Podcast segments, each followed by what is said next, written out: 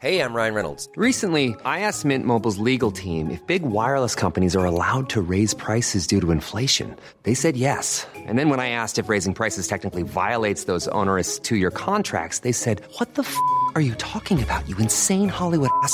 F- So to recap, we're cutting the price of Mint Unlimited from $30 a month to just $15 a month. Give it a try at mintmobile.com slash switch. $45 upfront for three months plus taxes and fees. Promo rate for new customers for limited time. Unlimited more than 40 gigabytes per month. Slows. Full terms at mintmobile.com. Everybody in your crew identifies as either Big Mac Burger, McNuggets, or McCrispy Sandwich. But you're the filet fish Sandwich all day. That crispy fish, that savory tartar sauce, that melty cheese, that pillowy bun. Yeah, you get it. Every time. And if you love the filet of fish, right now you can catch two of the classics you love for just $6. Limited time only. Price and participation may vary. Cannot be combined with any other offer. Single item at regular price. Ba-da-ba-ba-ba. Varmt välkommen till Woman Up-podden. Idag träffar vi bloggaren och entreprenören Josefin Dahlberg. Josefin jobbade som chefredaktör för en stor modesajt när hon en dag bestämde sig för att säga upp sig från sitt 9-17 jobb och testa vingarna på egen hand, vilket skulle visa sig vara en riktigt bra idé. Josefin drivs av att peppa och inspirera andra, men det har inte alltid varit så. Vi pratar om en uppväxt kantad av fest, sprit, ångest och en massa strul som snart utvecklades till grovt alkoholmissbruk. Josefin öppnar upp om ett omättat bekräftelsebehov och den snåriga vägen till ett nyktert liv men också om vändningen som till slut kom och fullkomligt tog henne med storm. Vi pratar om användbara nycklar för att nå sina drömmar i livet och påminns av Josefin om hur viktigt det är att vi går vår egen väg i livet och slutar bry oss om vad alla andra tycker och tänker. I slutet av programmet så pratar vi om just alkoholmissbruk tillsammans med psykologen Maria Farm. Finns det några glasklara tecken på att man är alkoholist? Hur vet man att man är medberoende och vilken hjälp finns egentligen att få? Det svarar vi på lite senare, men nu har det blivit dags att Woman Up tillsammans med den outtröttliga inspiratören Josefin Dahlberg. Idag hälsar vi Josefin Dahlberg välkommen till Woman Up-podden. Ja! Woho! Så kul att vara här. Så himla kul att ha dig här. Vad har du gjort idag? Idag så har jag varit väldigt eh, ambitiös och duktig och gått upp och tränat väldigt tidigt. Det händer inte varje dag men eh, det händer ganska ofta. Så jag var på gymmet vid sju och eh, hade ett pass tillsammans med min träningskompis Sissi. Och sen har jag käkat frukost i farten och haft eh, ett möte innan det här. Oj, produktivt. Ja. För det har ju inte gått så många timmar på dagen tänker jag. Nej, precis. Det gäller att ta vara på tiden man har. Är det så i, i allmänt liksom att du verkligen eh, försöker få in det allra mesta på alla dagar? Ja, så är det ju. Eh, jag har ett ganska späckat schema eh, och just nu så är det väldigt mycket och mycket resor inplanerat och det gör att de dagarna jag är hemma så behöver jag verkligen, verkligen eh, maxa på så att jag hinner med allting. Det är tur att man gör någonting man tycker är kul. Ja, jag kan tänka mig det. Eh, och du driver eget nu sedan en tid tillbaka. Eh, hur har livet förändrats sedan du var fast anställd? Alltså, inte så mycket och jättemycket. Det är, det är verkligen både och. Jag var ju anställd i tre år och jobbade väldigt, väldigt mycket och det var nästan som att jag var egen på något sätt för att jag var ju chefredaktör eh, för Modet och då hade jag liksom yttersta ansvaret, det var upp till mig att eh, sajten gick bra, att våra bloggare hade det bra, att vi rekryterade nya bloggare. Så på något sätt var det verkligen som min egna bebis, mitt egna projekt så jag gick verkligen in i det med liksom hela min själ. Så det kändes som att jag verkligen drev någonting eget. Och eh, den stora skillnaden nu är ju att jag är ännu mer fri i varifrån jag vill jobba. Jag kan resa, jag kan jobba hemifrån. Eh, mitt förra jobb gjorde att jag var tvungen att vara inne på kontoret varje dag. Så det är den största skillnaden. Men generellt annars så driver jag ju fortfarande projekt som jag älskar och, och gör med hela min själ. Så att jag jobbar ju fortfarande väldigt, väldigt mycket. Så på den biten så har det inte förändrats sådär supermycket. Men just den här friheten är ju helt fantastisk, eh, tycker jag. Ja, jag kan verkligen tänka mig det. Var det svårt att ta beslutet att eh, du skulle säga upp dig när du ändå hade mm, en fast tjänst inom mediebranschen och en ganska fin titel och så vidare? Mm. Nej, det var inte någon stor grej egentligen. Jag har varit ganska säker på att det är hit jag ska under senaste åren. Och jag visste även när jag fick det jobbet att jag är här i några år och sen kommer jag traska vidare och fortsätta på mitt e- min egna bana. Men eh, sen är det klart att så- liksom, när man jobbar med någonting så himla mycket under tre års tid så blir man ju liksom, det är svårt att säga hej då och släppa det. Men när jag liksom började fundera över det och lät det vara med mig ett tag så kände jag bara till slut att så här, okej det här är det enda rätta. Jag kände i hela min kropp att det här är rätt steg för mig. Så då var det ganska lätt att eh, ta det beslutet. Eh, har du någon gång varit nära på att bli utbränd eller utmattad? Ja, jag har ju det tyvärr som väldigt många, framförallt unga tjejer idag har varit med om. Jag tror att det är den här pressen vi har på oss. Det är liksom det är orimligt på något sätt. Man ska vara snygg, man ska vara trevlig, man ska vara härlig, man ska träna. Alltså mycket av det som, som jag känner fortfarande att jag gör. Eh, men det är också för att jag mår bra av det och det gäller ju att hitta en balans i det såklart. Men det finns så orimliga krav på oss och som vi ställer oss på oss själva för att vi jämför oss med väldigt många andra. Och framförallt med sociala medier som, jag tycker sociala medier är fantastiskt på jättemånga sätt. Men det kan också bli negativt för att man jämför sig med personer som lever ett helt annat liv än vad man gör. Och liksom det är omöjligt att jämföra sig med de personerna. Eh, och det gör att man sätter så mycket press på sig själv. Och sen som sagt så var jag mitt tidigare jobb så var det mitt första heltidsjobb. Jag hade tagit eh, journalistexamen. Jag eh, sattes in i ett projekt och fick liksom väldigt lite resurser och väldigt höga mål och krav. Och jag kände ju att allt som inte når upp till de här målen är ett misslyckande. Även om de här målen var så här fantasimål som mina chefer hade satt så fattade inte jag det. För jag kände att allt som är under det är dåligt. Eh, så att jag jobbade extremt mycket och eh, verkligen så här piskade på mig själv och struntade i att sova, slarvade med mycket och mina rutiner som jag är grundläggande för mitt välmående. Och det gjorde ju att jag till slut, ja, vid två tillfällen eh, fick hamna på sjukan för att jag, ja men ena tillfället så domnade hela mina armar av, jag kunde inte lyfta dem. Och då höll jag på att bli sjukskriven men det vägrade jag i och med att jag ville jobba. Och eh, så skulle de skriva ut sömntabletter till mig för jag kunde inte sova för jag var så stressad. Men det gjorde jag inte heller utan jag kände någonstans att så här, jag vet att det inte är lösningen, lösningen är att jag måste få till det här, alltså liksom att jag måste få till en balans och jag måste prioritera mina rutiner som jag vet är viktigt. Så pusslade jag och fick ordning på det och sen trillade jag dit igen. Men nu har jag faktiskt lyckats hålla mig på rätt sida eh, under ett helt år, vilket känns väldigt skönt. Har du gjort någonting annorlunda i år mot för tidigare år? Ja, alltså jag har verkligen det blev extrema väckarklockor det där för mig. Jag som älskar att göra grejer och jobba och har jättemycket drömmar kvar som jag vill uppfylla. Tänk om jag skulle, som så många andra, gå in i väggen och inte kunna göra det här. Det för mig blev så här, liksom, det här är inte på skämt. Det här är på riktigt. Du måste ta hand om dig själv för det här funkar liksom inte. Då är det kört sen. Eh, så jag fick verkligen en sån här väckarklocka och kände att nu måste jag ta det här på allvar.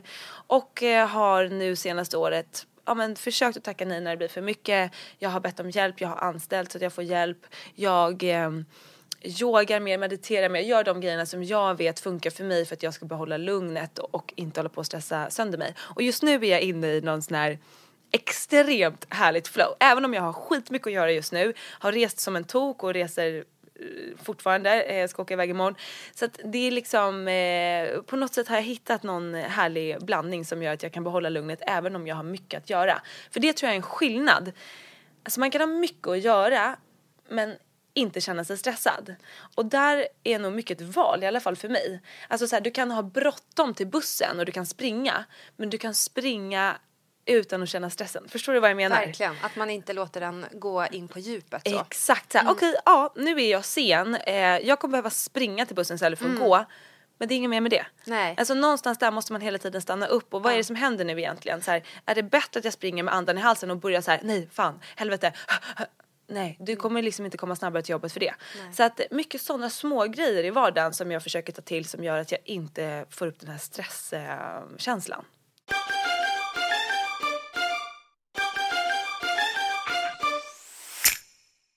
Det känns som att du lever väldigt medvetet ändå. Mm. Eh, och att du har koll på, på dig själv. Ja men det Det har låter jag. väldigt skönt. Det har jag verkligen och det är, eh, måste jag säga, en enormt stor skillnad gentemot hur jag levde tidigare. Eh, Och dels är det för att jag aktivt har fått det som ett tips när jag har börjat jobba med mig själv. Jag har ju eh, så här, personlig utvecklingshistorik på typ åtta år nu och har gjort Okej. massa olika grejer.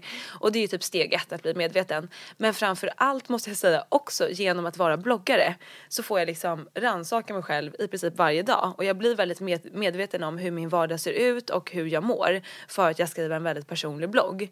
Och det hjälper mig jättemycket. Och jag tror att det är det som, om man inte bloggar, inte dokumenterar, inte eh, jobbar med sig själv så rullar dagarna på och man känner kanske att man mår dåligt, man är inne i en dålig period men man vet inte riktigt vad det beror på just för att man inte är medveten. Så det är ett eh, första steg, alltid säger jag, liksom att bli medveten om hur man mår, vad man gör, sitt beteende. Just det. Eh, vad, har du haft kontakt, kontakt med ångest? vad är din relation till ångest? Ångest för mig idag är ganska frånvarande vilket är väldigt, väldigt skönt. Ehm, jag kan få gnutta så här prestationsångest då och då men då är jag ganska bra på att så här andas bort den eller bara så här inte gå igång på det. Ehm, sen kan jag få råångest med jag har PMS. Då vill jag ju bara säga upp allt och flytta till Bali. Alltså du vet jag är så här: nej jag kommer aldrig mer kunna ta en bild på mig själv, aldrig mer tajta jeans, aldrig mer välja en jävla outfit, jag bryr mig inte.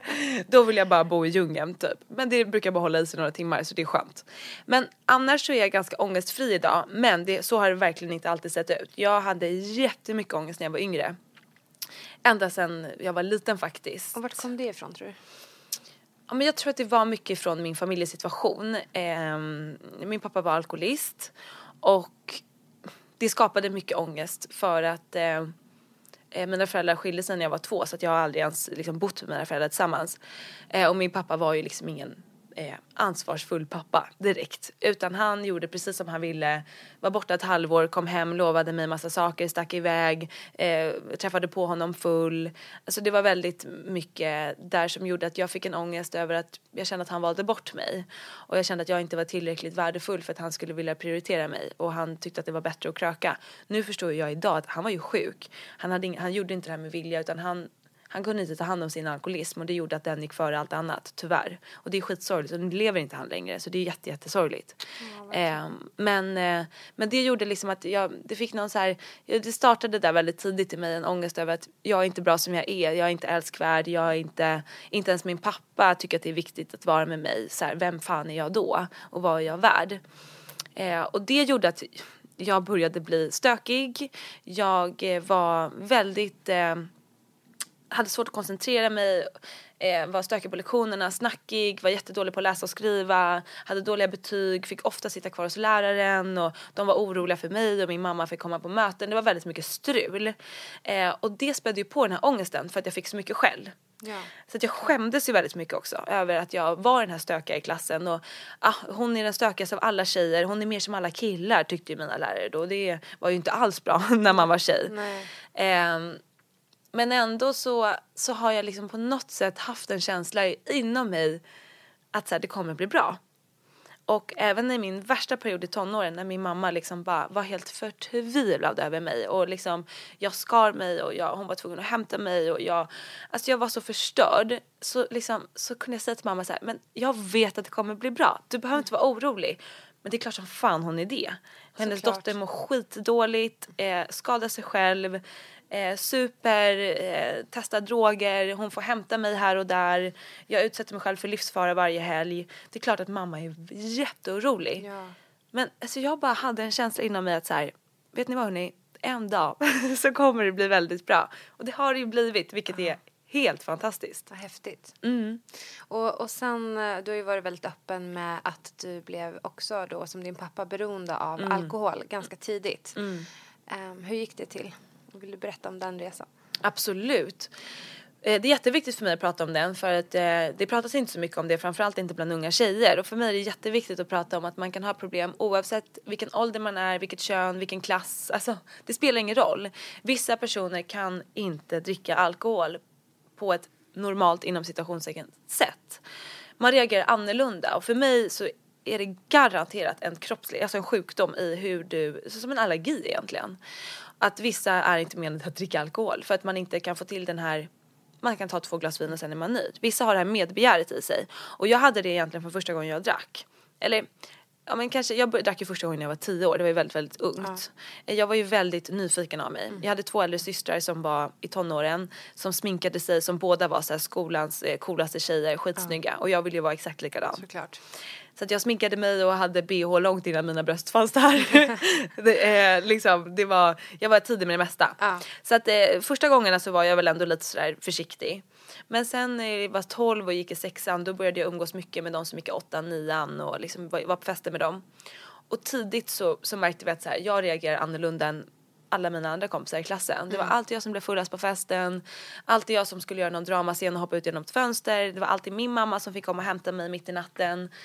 Och sådär liksom, många kan ju vara, men alla har haft en dålig fylla. Absolut, alla har väl haft det någon gång liksom, man råkar dricka för mycket. Men för mig var det nästan varje gång. Och det var under flera års tid och oavsett om jag var på fest där jag var uppvuxen eller där jag gick i gymnasiet eller inne i stan så var jag alltid fullast på festen på alla fester. Och det säger ju någonting. Och, Ja men jag tror tyvärr, eh, måste jag ju säga, att vi alla har ju någon i vårt gäng, i vår klass, eh, på vårt jobb som är den här personen som alltid blir för full. Det finns ju egentligen i alla sammanhang.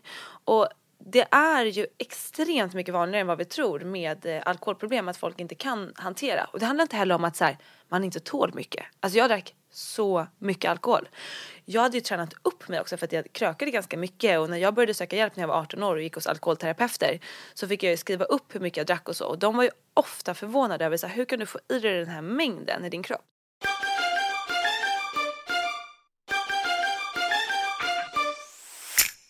Men det handlar inte bara om liksom ens toleransnivå, hur mycket man kan dricka eller inte, utan det handlar om att det kickar igång någonting. Om jag ska tala utifrån mig själv.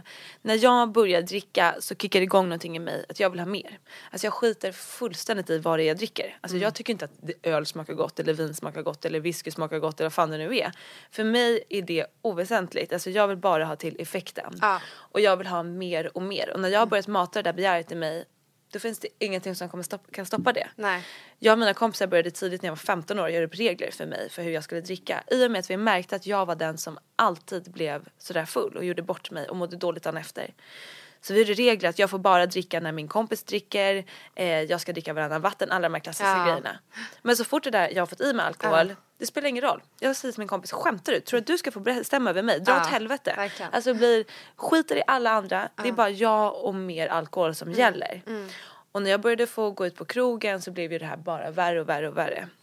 Så att det började väldigt tidigt och höll i sig under hela min tonårsperiod. Jag, må- det spädde på min ångest, det gjorde att jag kände ännu mer, eh, mig ännu mer värdelös för att jag gjorde ju bort mig konstant. Eh, allt ifrån att jag gjorde de här jävla dramaserierna liksom på scenerna på fester, att jag hånglade med fel kille, att jag vaknade upp i fel säng. Alla de här grejerna som bara gjorde att jag kände mig mer och mer värdelös. Och folk snackade skit om mig, tyckte att jag var liksom jobbig och, och allt vad det nu var.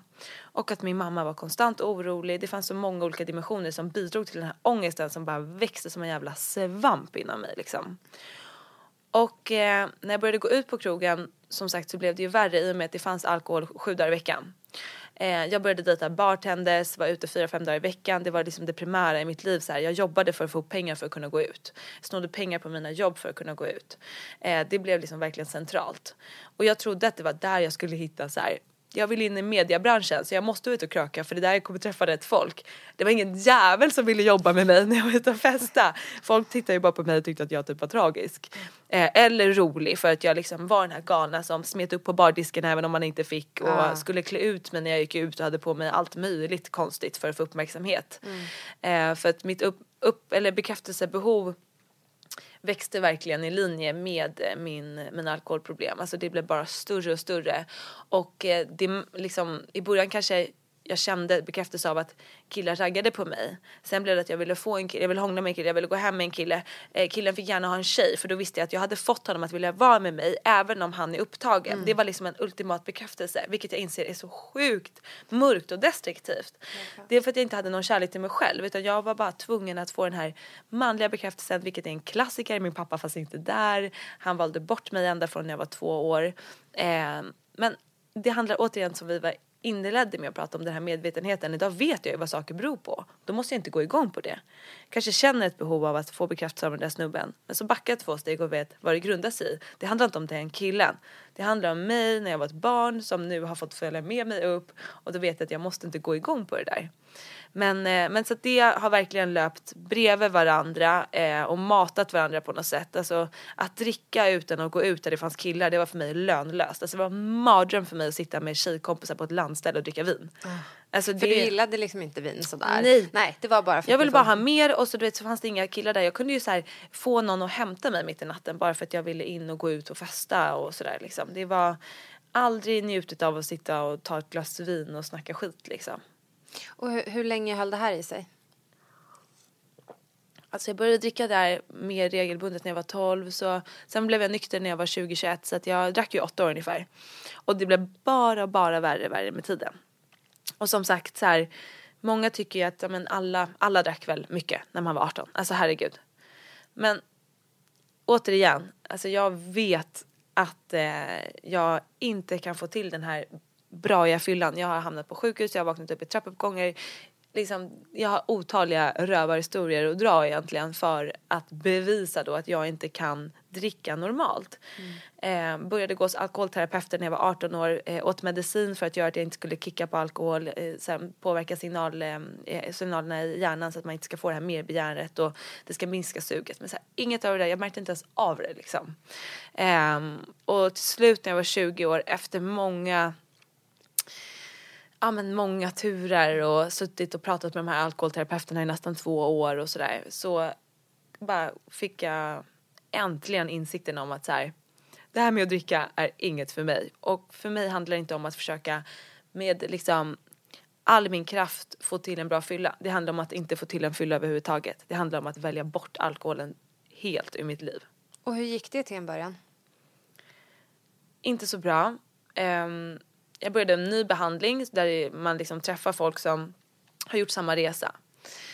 Så jag gick dit och pratade och kunde gå ut och dricka samma kväll för jag fick sån enorm ångest av att börja ta med det här eh, problemet. För jag hade ju tidigare liksom ja men jag dricker för att jag mår dåligt. Jag dricker för att jag eh, har haft en dålig uppväxt. Jag dricker för att eh, jag blir orättvist behandlad i världen. Jag dricker, men du vet så. Sen börjar jag inse att så här, nej, jag mår dåligt på grund av att jag dricker. Eh, jag känner mig orättvist behandlad på grund av att jag dricker och gör bort mig själv. Eh, liksom jag började vända på det och fatta vad, hur, vad det egentligen grundade sig i. Och det gör ju ont. Alltså det är skitjobbigt att inse att så här, det är jag som gör det här mot mig själv faktiskt. Det är inte alla runt omkring i världen som är dumma i huvudet. Sen så kunde jag ju liksom tycka att det var jobbigt med, det finns ju många snubbar som tar tillfälle i akt när du är en full tjej. Och det är ju någonting som jag börjat förstå nu mycket mer på senare dagar vad min kropp har utsatts för under alla de här åren. Alla killar som bara, men henne är lätt att plocka hem, hon fattar ju ändå inte vad som händer. Det har ju jag ju liksom varit med om så många gånger.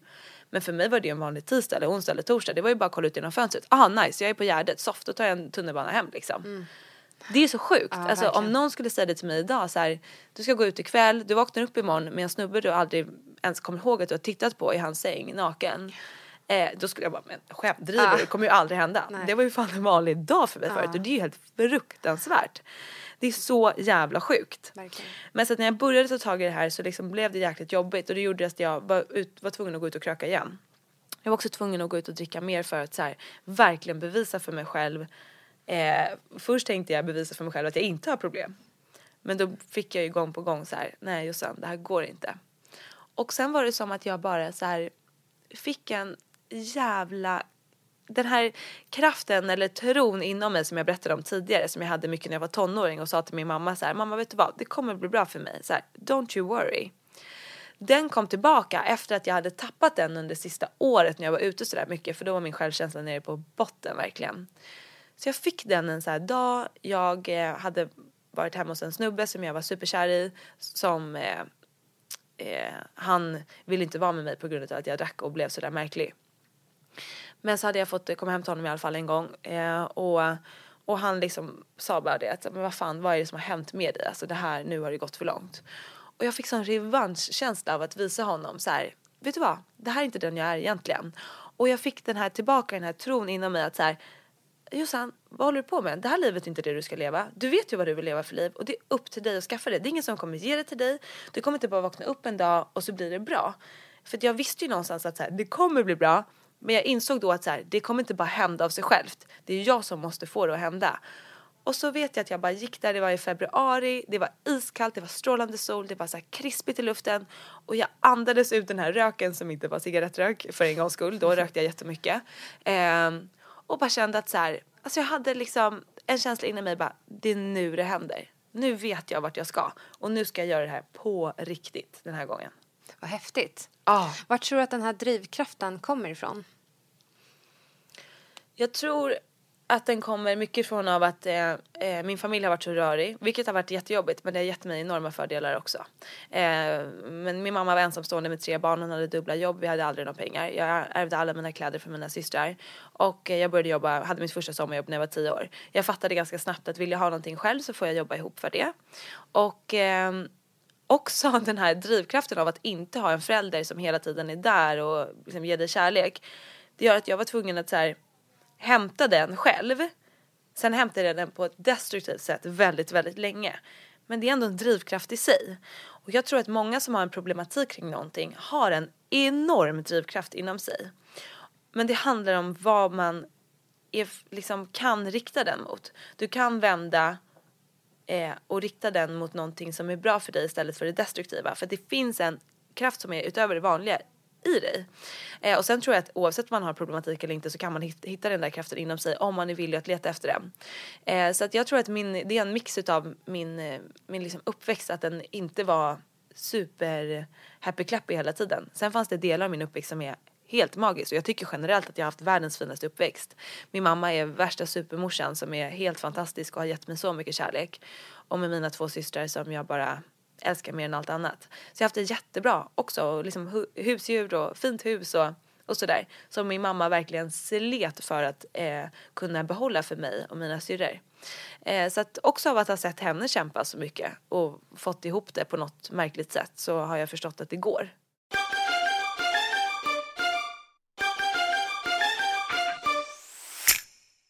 Ja, det är verkligen inspirerande och det känns som att du använder mycket av din ehm, dina kanaler utåt för att inspirera andra och för att de ska hitta drivkraften i sig själv och så vidare. Har, har det alltid fallit sig naturligt att du ska inspirera andra?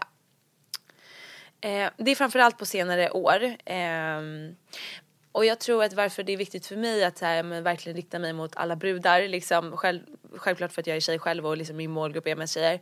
Men framförallt också för att jag ganska tidigt, som jag nämnde där i skolan, liksom, blev tillsagd att så här, att du förstöker det hörs för mycket, jag blev ofta kallad till lärarrummet, att jag hade på mig fel grejer eller jag liksom var, var alldeles för högljudd och sådär.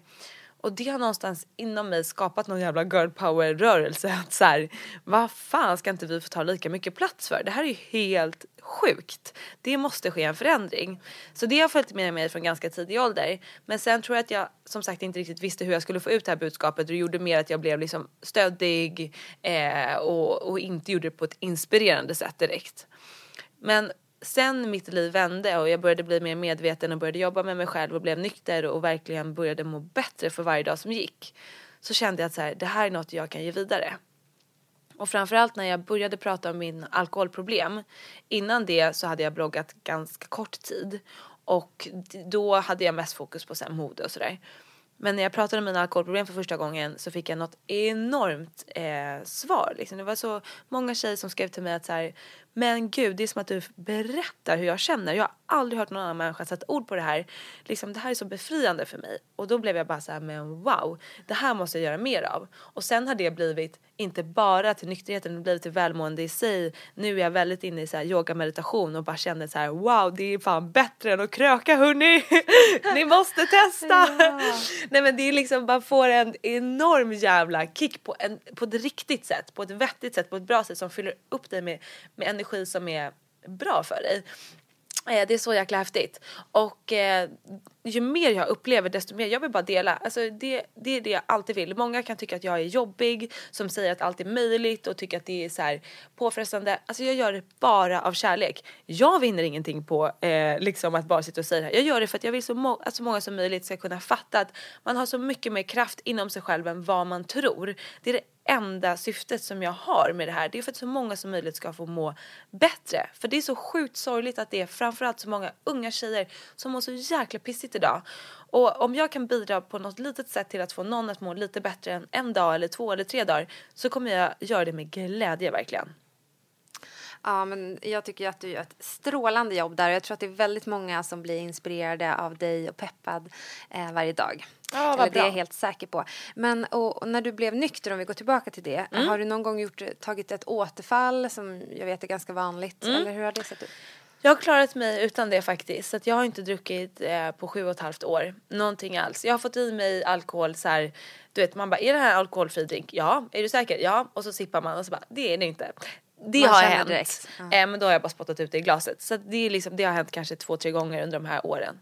Men nej, jag har faktiskt helt... Eh, Alltså för mig så är alkohol längre inte ett alternativ. Det är inte att jag går ut på krogen och får hålla mig från att inte beställa in eh, en shot typ. Det är som att det inte finns typ. Ja, jag har valt bort det. Alltså det finns inget positivt för mig med alkohol överhuvudtaget. Och då kan jag få frågan liksom, men vad då? Kan du inte ens ta ett glas bubbel på nyår? För att fira? Du är så här, fira vad då? Jag kommer bara må ännu sämre av det där. Alltså, jag mår bäst när jag är 100% närvarande i mig själv all the time.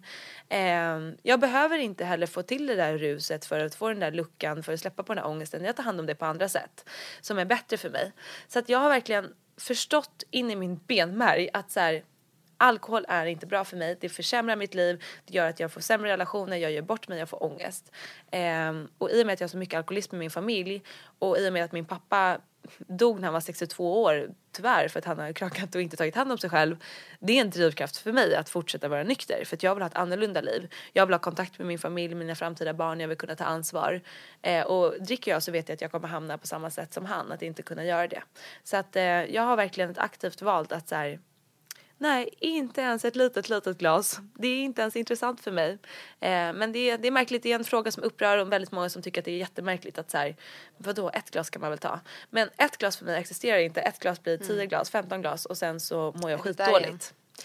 Eh, Men i början var det många då som tyckte att du nästan överdrev att vara så här, men alkoholist är du väl inte? För du var ändå så pass ung att det var många kompisar som ändå försökte få dig att kanske eh, fortsätta Eh, dricka. Ja, det var ju lite olika. Mitt, mina riktiga nära kompisar, de hade ju tagit ganska mycket avstånd för mig sista året.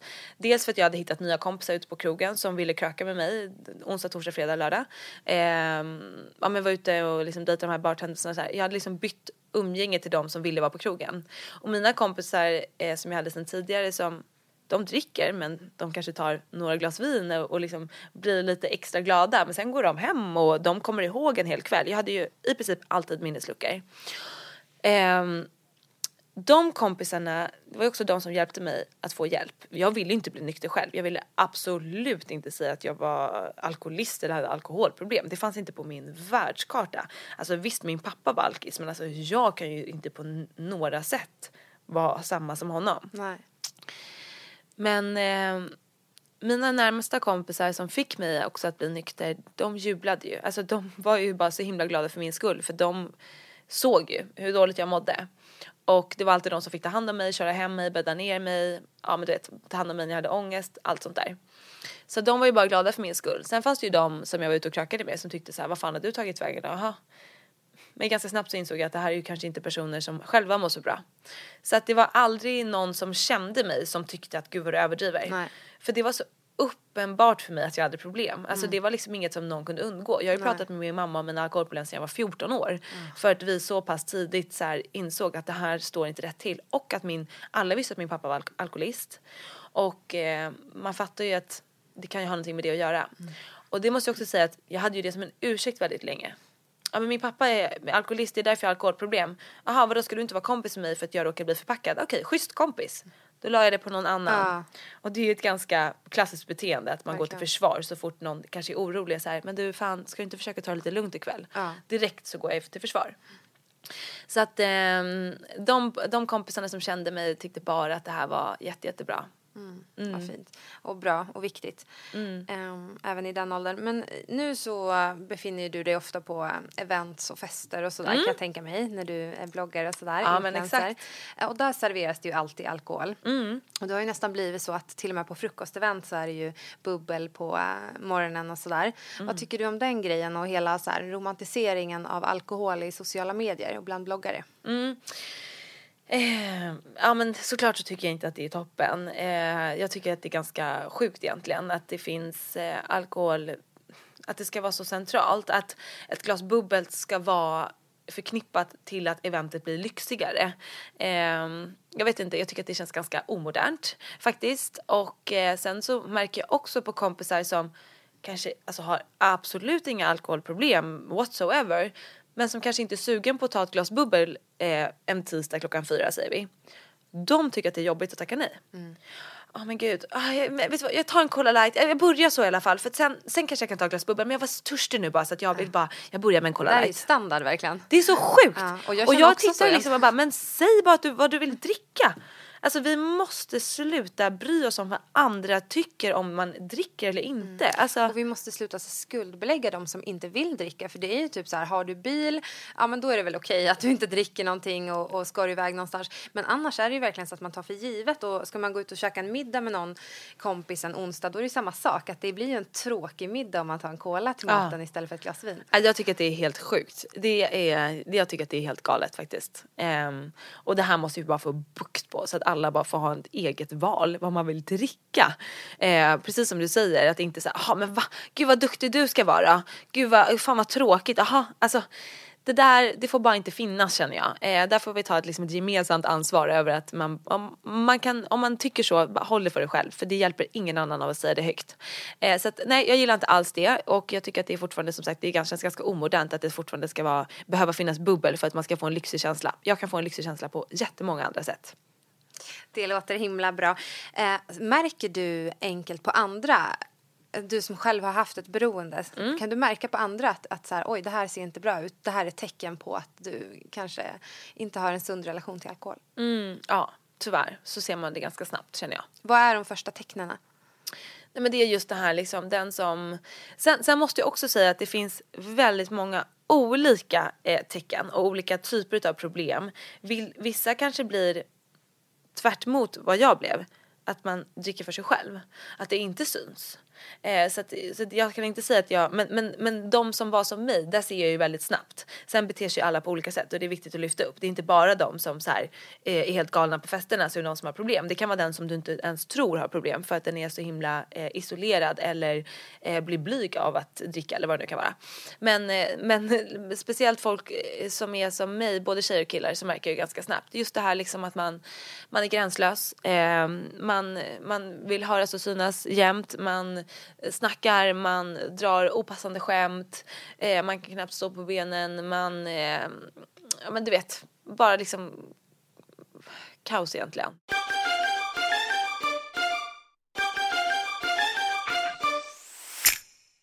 Om vi eh, kommer tillbaka lite grann om eh, och prata om prestationsångest som du sa att eh, du har haft en del av. Ja. Hur har den yttrat sig i ditt liv? Alltså jag har ju mycket att tacka denna lilla prestationsångest också. Såklart. Eh, såklart. Den har ju fått mig att liksom göra skitmycket grejer. Eh, men, eh, men den har också fått mig att må dåligt. Den har fått mig, som jag var inne på förut, att hamna på sjukan, att gå över gränser och inte lyssna på min egen kropp. Eh, så att, men den är ju liksom den hänger också ihop back in the days when I was a little little girl. jag skojar. Nej men jag kände mig jämt dålig. Jag fick alltid liksom, mina kompisar fick ju tillbaka läxorna och var ju små mallgrodor du vet och du vet, de hade stjärna i kanten. Jag ville ju aldrig visa mina papper för någon. Du vet det var bara röda markeringar överallt. Och jag hade bara sån ångest över det, jag kände mig konstant dålig. Sen briljerade jag i liksom idrott och i musik och teater för att jag var liksom en kreativ person. Um, men någonstans så, eh, jag måste också inflika att jag är långt ifrån en perfektionist. Eh, alltså jag är ingen perfektionist överhuvudtaget men jag är ändå väldigt prestationsstyrd liksom. Eh, så att jag är mycket så här good enough, ja ja det löser sig, det blir bra. Men jag tar på mig alldeles för mycket. Ja, svårt att säga nej. Ja, exakt. Så att eh, den yttrade sig framförallt när jag fick mitt första jobb där. Eh, jag kunde liksom, jag kände mig dålig om jag inte jobbade på två timmar en kväll liksom. Så jag ville hela, hela tiden prestera. För att jag någon slags la liksom hela mitt värde i det typ. Och det tog över hela mig.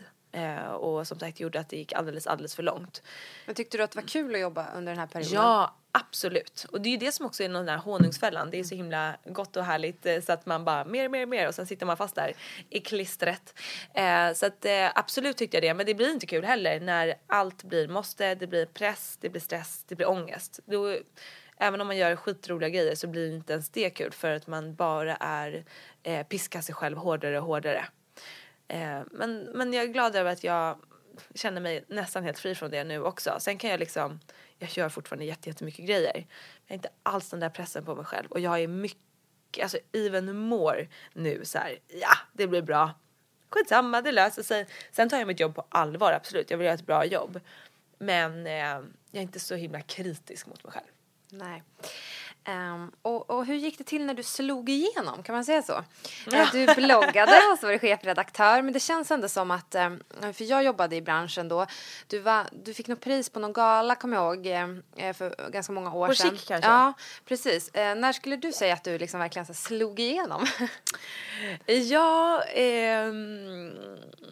Och hur Ja, gick det till? kan det varit? Ja, men det kanske var där någonstans. Mm. Ehm, jag började blogga för fem år sedan tror jag.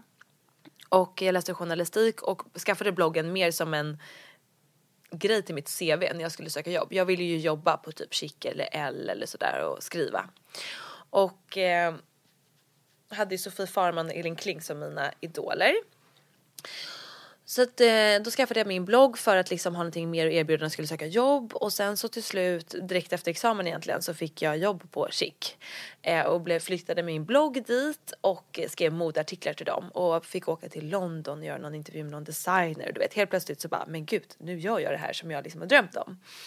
Eh, men så liksom traskade det på lite och jag började få gå på events och började träffa alla de här bloggarna som jag hade läst så länge.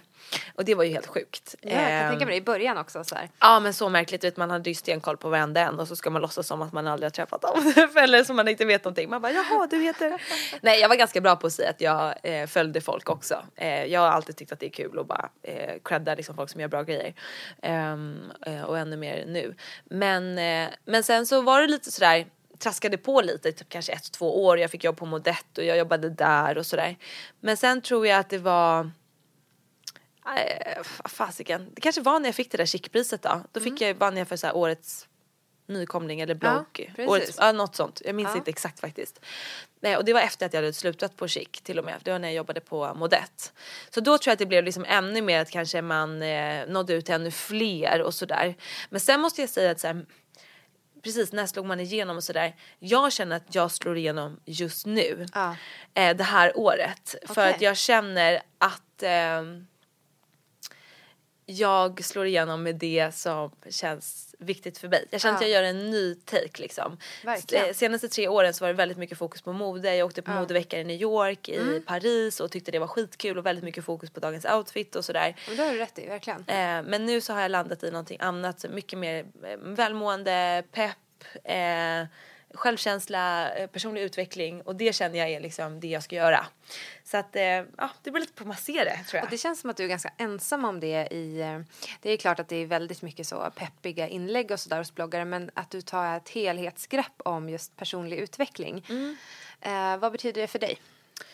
Ja, men, eh, hela mitt liv. Eh, verkligen. Jag, vi spelade in en podd i förrgår som släpptes igår. Jag har en podd tillsammans med Josefin och Vanja. Nu kommer ju det här sändas mycket längre efter vi har spelat in det här.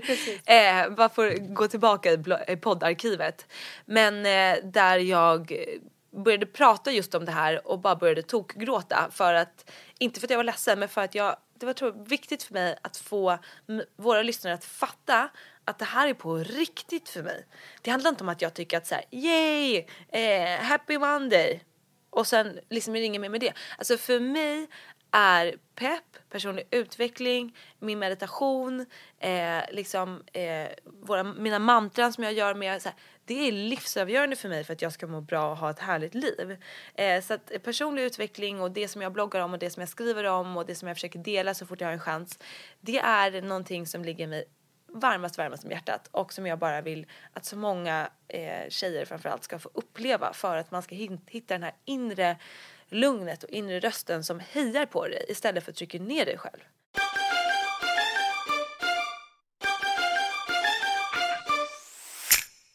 Eh, vad betyder yta för dig? För det är ju en ganska ytlig bransch kan man väl ändå säga. Um, utåt sett i alla fall. Eh, hur märker du av det i din vardag? Eh, nej men mycket såklart, det är svårt att undgå liksom när man sitter mitt i det här grejen själv och jag bryr mig mycket om hur jag ser ut, absolut. Liksom, jag sminkar mig varje dag och fixar mitt hår och tar på mig härliga kläder. Men eh, för mig är det någon slags liksom eh, jag tycker att det är kul att känna mig fin. Eh, sen har jag alltid haft min egna stil och inte haft Alltså om man säger så här, många av mina snubbar har liksom tyckt så här, ska du verkligen ha på dig det där? Om jag typ har så här läderhängselbrallor med en eh, prickig blus under och sånt där. Jag har liksom alltid liksom lite yta i kläder och så här, gjort det för min skull. Tyckt att så här, det är kul att experimentera, det är inte hela världen. Så här, jag kapar av mig mitt hår, sen var det värsta, bästa grejen jag gjort tydligen. Men så här, experimentera, jag har haft typ alla hårfärger, alla frisyrer. Jag tycker att det är kul för att det säger ganska mycket om en person tycker jag i alla fall. Om, om liksom, vad man har för kläder och sådär. Sen kan ju såklart en person som eh, ja, men har jeans och en t-shirt vara världens mest intressanta människa. Det är ju inte, ingenting som avgör en personlighet. Men för mig är det en till dimension om att visa vem man är typ. Eh, men sen är det klart att eh, man är liksom 28 nu och liksom det är massa unga tjejer överallt som är superfräscha och allt sånt där. Det är klart att ah, det är svårt att vara helt ignorera att man oj hur ser min hy ut och det börjar komma lite rynka där men liksom samtidigt så får man embracea det också och eh, ah, jag vet inte riktigt. Jag... Har du någon åldersångest? Så? Nej, nej, nej, nej. Alltså verkligen inte. Det är så sjukt. Jag, eh, liksom, jag fyllde 28 nu för några månader sedan och jag sa att jag var 28 långt innan. Ja. så det, jag vet inte vad det är. Jag har bara längtat tills jag blir 30. Typ. Ja, men jag, jag har faktiskt nyss fyllt 30 och jag tycker faktiskt att livet bara blir bättre och bättre Samma hela här. tiden. Samma här. Och så här, jag tycker liksom att ha åldersnoja för mig, det känns oförskämt. Alltså jag är så jävla tacksam över att jag får ett till, liv att, eh, till år att leva. Det är fan ingen garanti alltså. Mm. Eh, så det handlar bara om att eh, ändra sin inställning tycker jag. Ja, helt rätt. Eh, när det kommer till um, en annan del av ytor, när det kommer till träning och kost och sådär. En hälsohets råder ju i samhället kan man säga. Mm. Hur påverkar den dig? Mm, alltså jag känner mig faktiskt ganska opåverkad samtidigt som jag självklart liksom ser det och uh, man är mitt i det på något sätt. Och jag tränar ju och det har jag gjort hela mitt liv. Jag är en sporttjej från början. Jag spelade fotboll från jag var fem år, red, spelade innebandy, är ju en riktig innebandybrutta alltså. Jag okay. älskar ju att kriga på match. Mm. Centerposition eller högerforward, liksom ofta matchens lirare, gör många mål. Ja. Riktig tävlingsmänniska är jag ju. Eh, så jag har alltid varit en sportig person och mår skitbra av att röra på mig. Eh, och senaste tiden har jag fått in mycket yoga och meditation också för det blir en sån himla bra eh, balans tillsammans med styrketräning. Men så att, jag vet inte. Jag eh, Sen har jag liksom, jag ser ut på ett visst sätt. Jag oavsett om jag äter onyttigt eller äter jättenyttigt eller tränar eller inte så ser jag ungefär likadant ut. Så att jag har ingen, jag känner inte mig värsta hetsen sådär. Och sen så har väl jag ganska, eh, är väl ganska, vad ska man säga men eh, det här idealet som råder, liksom så här, jag, jag lirar väl ganska nära det. Eh, så jag har inte så här, jag vet inte. Det, mm. jag inte, känner inte att jag varken går igång så mycket på det samtidigt som jag fattar att jag har ganska eh, najsiga fördelar om man ska jämföra med liksom, de idealen som finns. Och skulle jag inte haft det så kanske jag skulle brytt mig om det ännu mer. Men jag hoppas ju att man inte gör det. Alltså, så här, vi har pratat om det i vår podd också att alla, alla människor, varenda enda, enda människa ser olika ut. Och vi kan inte jaga samma ideal. Alltså det säger sig självt, det är omöjligt. Eh, och där handlar det också om att så här, rensa sina flöden. Eh, följ det som du blir inspirerad av.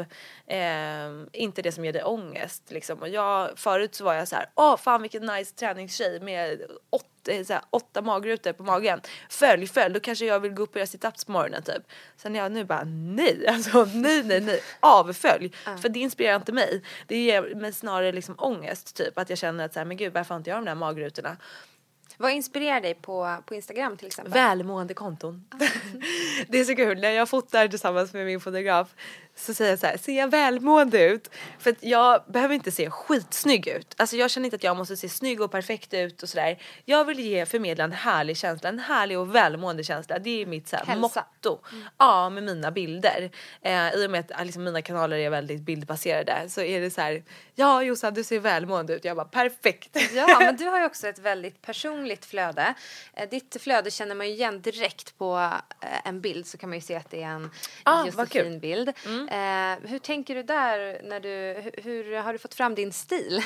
mycket experimenterande och av att göra det här varenda jävla dag under massa, massa år så lär man sig. Ehm, och det är ju verkligen en sån grej som handlar om när man jobbar med sociala medier. Det är ju 24-7 liksom, det är sju dagar i veckan jämt. Ehm, men man lär sig mycket också av det och eh, jag har landat i att jag vill ha glada, positiva, varma, härliga bilder. Ehm, Det känns väldigt hemtrevligt att komma in på ditt konto. Det känns så åh, som att man kommer hem till en kompis. Ja vad fint. Det är verkligen det jag vill förmedla. Ehm, och inte för, sen är det klart att jag gör min frukost så snygg jag bara kan. Men jag vill inte att det ska vara sådär überperfekt. Jag vill att det ska vara mysigt. Mysigt är det verkligen. Eh, Bryr du dig mycket om vad andra människor tycker och tänker om dig? Nej. Okej, det är ju ganska ovanligt. Eh, har du något tips på hur man ska göra för att inte påverkas av vad andra tycker? Eh, att aktivt jobba med det, det kommer inte av sig självt. Det är jätteviktigt att förstå. Jag brydde mig extremt mycket om vad alla människor tyckte och tänkte, eh, vad jag trodde att de tyckte och tänkte. Det gick liksom mesta delen av min vakna tid gick åt åt det. Eh, kan jag göra det här, vad kommer den tycka då? Kan jag ta på mig den här, eh, vad kommer den tycka då? Men gud, jag tycker att det är jättesnyggt med hatt, men alla kommer ju tycka att jag är skittöntig och går runt med en jävla hatt. Det kommer ju se ut som att jag ska på maskerad. Eh, så där höll jag på, jämt, jämt, jämt, i mitt huvud, upp och ner hela tiden, fullt upp liksom. Eh, och sen så någonstans så bestämde jag mig för att varför ska jag begränsa både min stil, mitt liv, eh, mina val, mitt mående av vad människor eventuellt tycker om mig. Jag vet ju inte ens om de gör det. Eh, och om de gör det, vad spelar det för roll egentligen? Eh, så att för mig handlar det jättemycket om att aktivt välja att inte bry mig. Och eh, att påminna mig själv om det så fort jag börjar bry mig. Eh, så fort jag börjar undra vad folk tycker så påminner jag mig själv att det spelar ingen roll. Det avgör inte mitt liv. Eh, ska jag, jag ska bestämma över mitt liv vad jag vill göra, inte välja utifrån vad jag tror att andra människor tycker och tänker. Eh, och jag tror att jag spårades till det ännu mer när jag började plugga journalistik och precis i början av min nykterhet. Då var det jättemånga i min klass och min lärare, de gjorde så här narr av mig inför klassen och Jossan och hennes jävla modegrejer. Ja, jag kom upp och höll ett jävla föredrag då typ. Alltså så här, För lite så är det ju faktiskt inom journalistiken. Att Ja. det, är ju, det är lite pinsamt nästan att välja den inriktningen. Mm. Det är ju inte alls något credit på något sätt att, att jobba på ett magasin så. Absolut inte alltså. Eh, och desto mindre att vara bloggare. Ja, går ut och och är så bild på det fel. själv och det är ju mina, var ju kompisar generellt också då så här, för jag börja blogga, åh herregud. Innan Liksom. man har slagit igenom kan jag tänka också. För nu förstår väl folk, för du tjänar ju pengar på det här och så. Mm. Men om man vill börja någonstans, man får aldrig liksom börja med det. För då blir det lite så här, Mm. speciellt om man är lite äldre kan det också vara så här, jaha, ska du bli bloggare? Alltså, Ja exakt.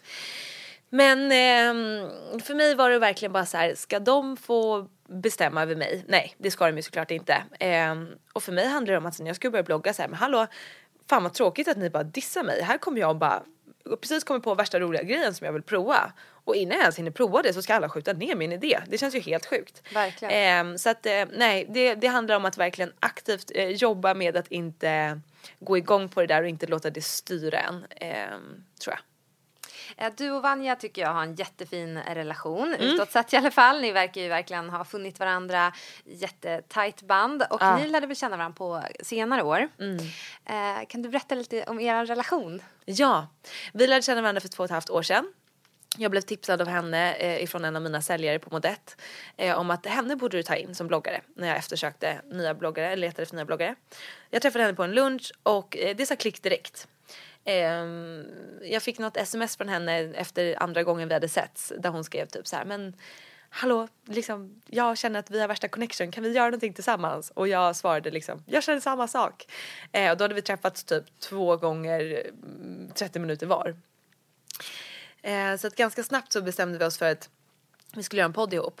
Och jag tror också det är därför vi har fått sån personlig relation till våra lyssnare. För de har fått varit med sedan dag ett ungefär. Eller dag fyra i alla fall. Fjärde gången vi träffades spelade vi in vårt första avsnitt. Okej. Och eh, då har våra lyssnare fått varit med och vi har lärt känna varandra på vägen. Och det har inte blivit det här att man är två kompisar som sitter och har massa internskämt. Och ja du vet det där, ja det där, ja just det, det kan vi inte säga högt. Alltså de har fått varit med på allt.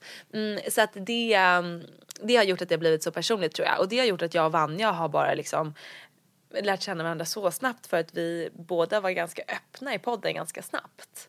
Och började dela med oss. Och jag kände direkt att det här är en person som jag jag kan prata med vad som helst om, eh, om med henne och jag känner mig inte dömd av henne. Hon fattar mig, jag fattar henne. Vi är båda doers, vi är båda så här.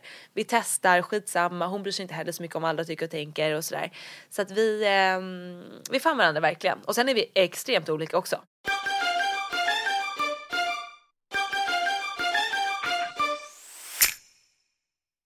Du har ju redan förverkligat ganska många drömmar i livet. Ja. Eh, om du får tänka framåt, eh, har du några drömmar som du kan dela med dig av? Absolut. Eh, nu det här året så kommer en av mina stora, stora drömmar gå i uppfyllelse. Jag kommer eh, släppa min första bok. Åh, vad spännande. Super, super kul. Eh, så att när den här podden släpps så har jag nog precis skrivit klart hela manuset. Eh, så det känns jätte, jättehäftigt. Tack, det är skitkul. Och eh, utöver det så, lite det som du var inne på tidigare med TED-talksen. Jag ser mig själv på eh, en scen och snacka. Eh, liksom föreläsa fast inte den klassiska föreläsningen utan jag vill eh, hitta Eh, en grym plats där jag kan bjuda ut många tjejer och just få förmedla det här som jag verkligen tror på så himla stenhårt och hur vi kan ta det här kommandot över våra liv och styra över våra liv och få de här liven vi vill ha och inte bara låta saker ske liksom. Eh, få till den här medvetenheten, hitta vad som är rätt för just mig och dela med mig av de verktygen som jag har fått stöta på på vägen som jag känner verkligen funkar. Eh, så där ser jag mig och det är en dröm som jag hoppas också går i uppfyllelse. Du, det lät inte dumt. Eh, boken, kan du berätta någonting om den? Den handlar jättemycket om det vi har snackat om idag. Eh, min resa från eh, att vara barn till en alkoholist till att själv få alkoholproblem till att bli nykter och nu leva eh, eh, det livet som jag drömde om. Sen är inte det ett drömliv för alla såklart, alla olika drömmar men eh, det är det livet jag drö- drömde om från när jag var 15 år ungefär. Och mycket, man får med på väldigt många delar. Mycket detaljer som jag inte har pratat om tidigare. Eh, om min barndom som eh, liksom har varit tuff såklart i en alkoholistfamilj om man ska säga med ena föräldern som är alkoholist. Och sen hade jag ganska mycket sjukdom i min eh, familj generellt så det gjorde att jag hamnade ganska mycket åt sidan. Och eh, lite hur det både har påverkat mig eh, och har varit jobbigt men framförallt har fött den här drivkraften som vi också varit inne på tidigare. Eh, och sen så är största delen av boken är, är fokus på att så här, eh, bli nykter, ta sig för eh, det jag vill i livet, följa mina drömmar, våga tro på mig själv, våga tro att allt är möjligt, att jag har kraften inom mig själv eh, så länge jag vågar plocka fram den. Så det, det, det är ingen liksom Åh, jag har haft det så jobbigt utan det är mer så här, så här såg det ut, det var pissigt, det var skitjobbigt, jag önskar inte att eh, barn får ha det så. Men eh, för fan vad eh, bra det kan bli om jag väljer att eh, ta hjälp på vägen, typ. Mm, den ser jag verkligen fram emot att läsa. Det låter verkligen intressant. Hur, hur gick det till bara lite snabbt hur du fick bokkontrakt? För det är ju verkligen en stor dröm för många. Ja, det här är ju också en, ett tips till alla där ute som sitter på sina drömmar och tror att man ska, det finns ju såna här quotes som jag blir galen på, typ så här. Ehm, don't tell them your dreams, show them eller något sånt där liksom så här. Och det tycker jag är helt fel. Berätta vad ni drömmer om. Jag, eh, ganska tidigt när jag var, läste journalistik och precis hade blivit nykter, jag hade varit nykter kanske fyra månader när jag första gången så här. Innan jag är 30 ska jag ge ut min första bok om nykterhet och det, alla runt omkring mig börjar garva. De bara, åh herregud, vad är det för fel på dig? Vem tror du att du är? Och jag var så här, men jag vet att jag kommer göra det. Och jag fattar att folk tvivlade för mig för det kanske inte var så många som trodde att jag skulle vara nykter så länge. Men eh, när jag sa det högt så satte jag liksom som ett mål för mig själv. Och sen när jag under åren så här, men jag ska skriva min bok innan jag fyller 30, det är liksom, det är ett mål. Sen alltså hade det blivit efter jag fyller 30, det är klart att det är inte hela världen. Men det är alltid bra att ha någonting att sikta mot. Eh, och sen så har jag sagt det högt liksom. Eh, nu har jag en fördel att ha en podd som många hör. Eh, och forum som många hör mig i. Men även om man inte har det så vet man aldrig vem som sitter på den här middagen, vem som känner vem. Och om du inte berättar din dröm för någon, hur ska du kunna få hjälp? Och det handlar inte om att göra allting själv. Så att jag fick mail från två bokförlag ganska tätt inpå så här, hej vi vill ge ut din bok. Ehm, och sen var det upp till mig att eh, välja vilka jag jobbade bäst med. Eh, så att eh, tips tips, våga berätta era drömmar. Eh, och även om inte det blir av, jag har sagt många drömmar högt som inte har blivit av. Det är inget misslyckande så att vi får bara sudda bort den grejen från vår hjärna. Eh, våga prata om vad vi vill eh, så kommer vi liksom kunna nå dit mycket snabbare genom att det finns faktiskt väldigt mycket härliga hjälpsamma människor runt omkring som vill göra gott för andra. Eh, och då eh, kan vi få möjligheten att få uppfylla våra drömmar. Ja, det tycker jag var himla peppigt sagt och jag tror att väldigt många blir inspirerade av det där. Mm, bra. Eh, vill du dela med dig av något livsmotto? Har du något sånt? Dream big känns ju som verkligen din grej, men har du? Tack för att du hjälpte mig. det är det. Det är, det är klart det är det. Det. Jag har ju det, Ja. gud jag har det på mitt halsband här också. Jag har det tatuerat in på ryggen till och med. Eh, dream big absolut. För att det är där allt börjar. Eh, jag, för mig och jag är väldigt övertygad om att det börjar inne i vår hjärna med vad vi vågar tänka om oss själva, våga tänka om vår framtid, våga drömma om. Vågar vi drömma stort så kan vi ha en chans att uppfylla det. Om vi inte vågar drömma stort så är det garanterat att vi aldrig kommer komma i närheten av våra drömmar. Det är ganska eh, basic fact liksom. Så att våga öppna upp. Skit i eh, alla de här fördomarna på vägen. När din hjärna säger åt dig att det där kommer du ändå inte kunna göra, det finns för många som vill bli det. Sudda bort, sudda bort. Eh, ha med dig eh, det här att eh, om du vet att du kommer att lyckas, vad vill du då göra? Alltså du vet att du inte kommer göra några misstag på vägen, allting kommer flyta på, det kommer bara liksom stå heja klack på vägen. Vad vill du då göra? Det är en bra grej att ha med sig för att verkligen få reda på vad man drömmer om. Eh, så att allt handlar där och sen så finns det massa livsmotton på vägen. Men om vi inte har dream big, då är det svårt att åstadkomma överhuvudtaget. Ja, det håller jag med om. Eh, om du fick bestämma en gäst som vi skulle bjuda in hit till Woman Up-podden som du skulle vilja lyssna på, en stark och inspirerande kvinna, vem skulle du då vilja att vi bjuder in? Det finns ju många. Det finns ju väldigt, väldigt många. Och ehm, jag ska, måste ändå säga min absoluta favorit Gabby Bernstein som är en, eller Gabrielle heter hon, eh, som är en eh, spirituell teacher typ, en amerikansk tjej som är helt fantastisk. Som jag läser hennes böcker, lyssnar på hennes meditationer. Så bra. Eh, hon var ju här i Sverige ganska nyligen. Ja, Eh, så det var helt fantastiskt att lyssna på henne. Eh, henne skulle jag vilja höra eh, mer om, även, även fast jag har hört allt. Jag så vill jag bara ha mer. Ja. Eller, eller Oprah såklart. Eller hur? Kan du sätta hit henne? Verkligen bra Dream gäster. big, dream big. Men jag måste bara också sista frågan här, det här med när du kom in på andligheten här. Eh, har du alltid varit eh, spirituell? nej, nej, nej, nej, nej, nej. Nej? Nej, nej, inte alls. För nu känns du väldigt spirituell idag. Hur kommer det Ja, sig? nej men det, det, det har kommit på vägen. Alltså, om någon skulle sagt, eh, när jag började bli nykter för eh, massa år sedan, så när jag hade varit nykter i tre, fyra år så pratade jag med en tjej som sa så här, men liksom jag, jag mediterar, jag läser så här Eckart Tolle som är så spirituella Ja. böcker på hög nivå. Läst hans och ba, ja, eh, och bara liksom för mig är det som nästan som en så här drog, jag vill bara ha mer och mer. Och jag tittar på henne och bara, alltså vem är du? Så här, det här kommer aldrig att hända mig. Jag kommer aldrig ens, så skämt du ska sitta still i fem minuter, det kommer liksom inte ske. Jag var så rädd för att sitta still, så det var därför jag trodde att jag inte skulle kunna klara av det. Eh, men ju mer jag kommit i kontakt med det genom, eh, för mig var inkörsporten yogan. Sen blev det meditation, sen blev det mer det här med mantra, affirmationer som jag tror stenhårt på. Eh, och sen så tror jag också att vi i Sverige har sån jäkla, vi tycker att det här är så flummigt. Typ. Vi bara, vad är det där? För det är inte vetenskapligt, typ så. Fast det är faktiskt vetenskapligt bevisat att meditation gör dig smartare, mer effektiv och mer välmående och mer i nuet. Så det är ju fantastiskt. Eh, och eh, man får bara komma ihåg att meditera gör alla. Obama mediterar, Oprah mediterar. Ah, Oprah är ju framförallt superspirituell. Verkligen. Eh, hon är ju liksom, hon har ju precis Det var släppt en hon bok. som gjorde båda de här, både Ekart eh, Trolle, hon bjöd in honom, det var ju typ så han slog igenom. Och, Och Gabi. Ja, Mm, exakt. Nej men så att det, det har blivit så här lite lite mer på vägen hela tiden och just nu är jag inne i en fas där jag är som en öppen liksom svamp och bara suger åt mig för att jag bara tycker att det är så fantastiskt att få uppleva och testa nya grejer. Ehm, Och det gör ju att livet känns mer magiskt och eh, spännande att leva faktiskt när man tror på lite saker. Men det handlar ju om så här, jag är ganska jag är ingen liksom vetenskaplig person, behöver ha fakta, behöver veta. Jag är ganska så här, känns det bra? då kör vi. Eh, jag är ganska känslomänniska på det sättet. Eh, jag, jag, jag, tycker att mitt liv i alla fall blir berikat av att eh, våga tro på saker och, och vara öppen för nya sätt att leva. Inte det här som vi har liksom vant oss vid här i svenska skolan, hur vi ska ha det. Eh, jag är ganska öppen för människor från andra länder och vad de gör och ta in det liksom över hela världen för att jag tycker att ja, då får jag uppleva ännu mer grejer liksom. Ja, det här kommer faktiskt få sluta vår podd. Jag vill prata mer! Tusen tack Josefin Dahlberg för att du kom och gästade oss idag. Det har varit så himla intressant och lärorikt och spännande och roligt att få lyssna på dig. Ja, tack så jättemycket för att jag fick vara med. Ja, hej då! Hej då!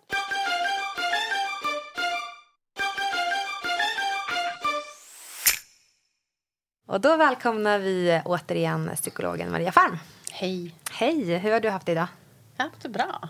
Härligt. Mm. Eh, och nu har vi nyss lyssnat på Josefin Dahlbergs eh, poddavsnitt mm. som handlar om alkoholmissbruk eh, och lite självskadebeteende och sådär. Mm. Men hon berättade att hennes pappa var alkoholist. Mm. Kan det vara så att det sitter liksom i generna att man själv kan bli, skapa de här beroendena om ens förälder till exempel har haft det?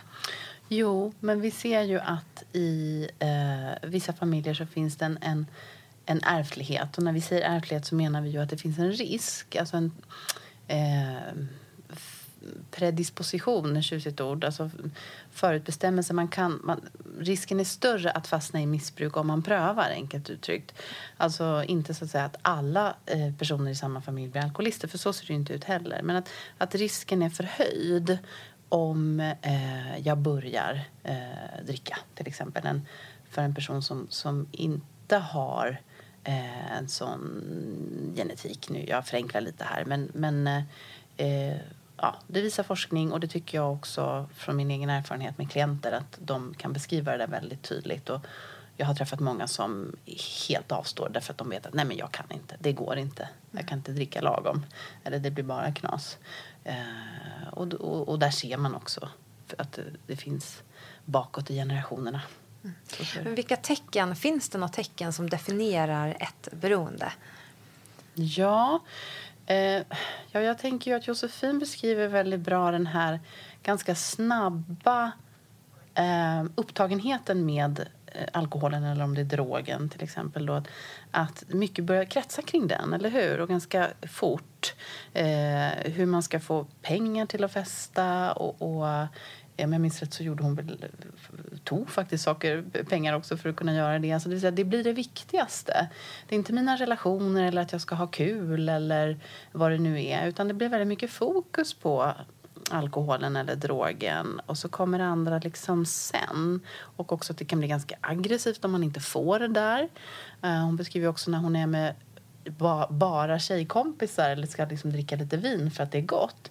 Det finns inte för henne utan det här är ett, ett beteende som också är kombinerat med att öka på hela tiden, eller hur? Mer rus, mer män då som det också ledde till, att, att få bekräftelse att tappa kontrollen till beteendet. Det är inte jag längre som bestämmer att jag tar två glas rosé, sen är det bra. Mm. Utan vinet tar över och börjar bestämma över mig.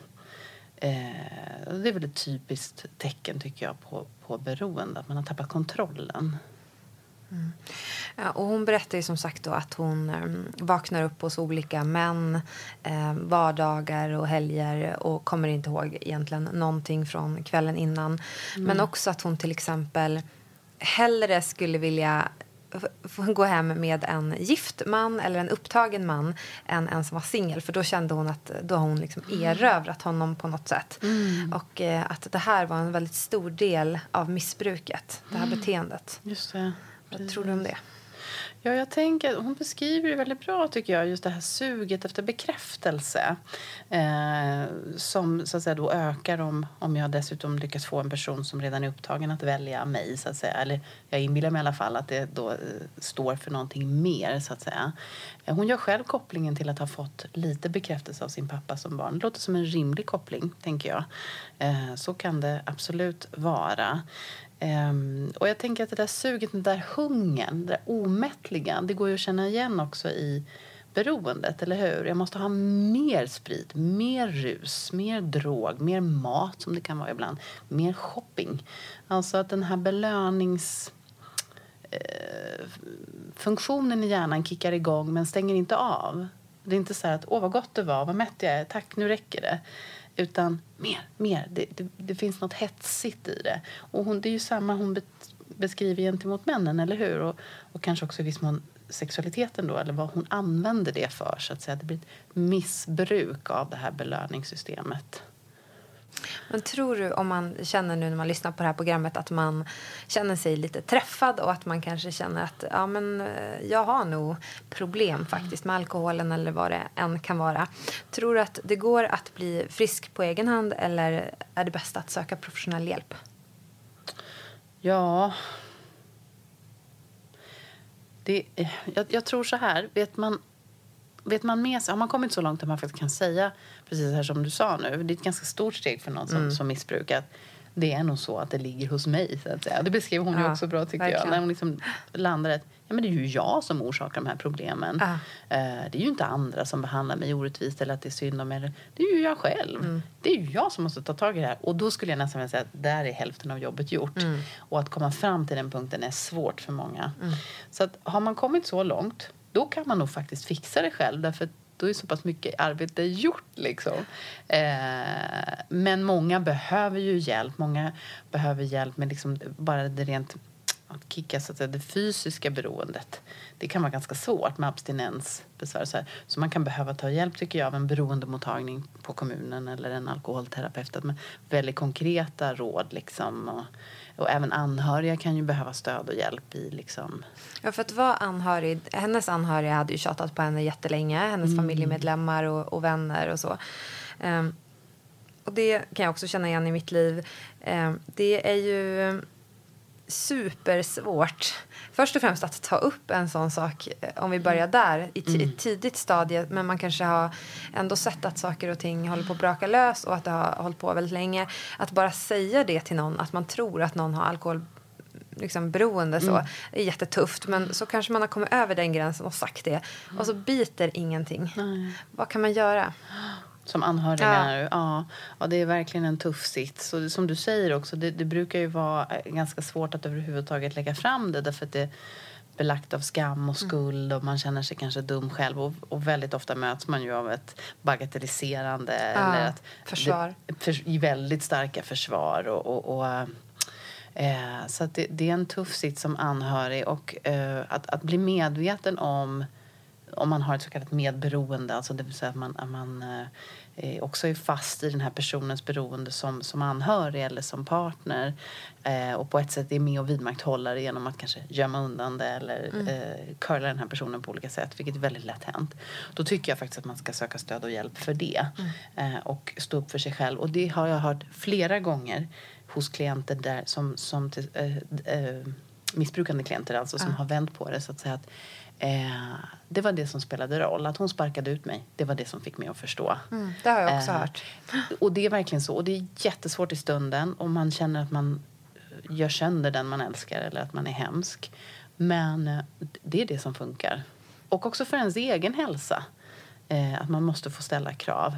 Eh, det är superviktigt. Men många gånger behöver man ju en del hjälp själv. Antingen finns ju gruppform eller man går och pratar med någon eller läser på. Eh, det tycker jag hjälper många också. Skaffar sig kunskap. För man känner sig ofta ganska ensam eh, som drabbad eller medberoende. Och man, det finns ju ett hysch kring det. Liksom. Så att bara det att öka på sin, sin kunskap eh, om, om alkoholrelaterade sjukdomar som det faktiskt är, kan hjälpa. Tusen tack Maria Farm för de här jättebra tipsen. Tack. Vill du ha Josefins citat på en t-shirt? Gå in på metromode.se womanup. 40 kronor av varje såld t-shirt går nämligen till organisationen och vår samarbetspartner Kvinna till kvinna som eh, jobbar för kvinnors rättigheter över hela världen.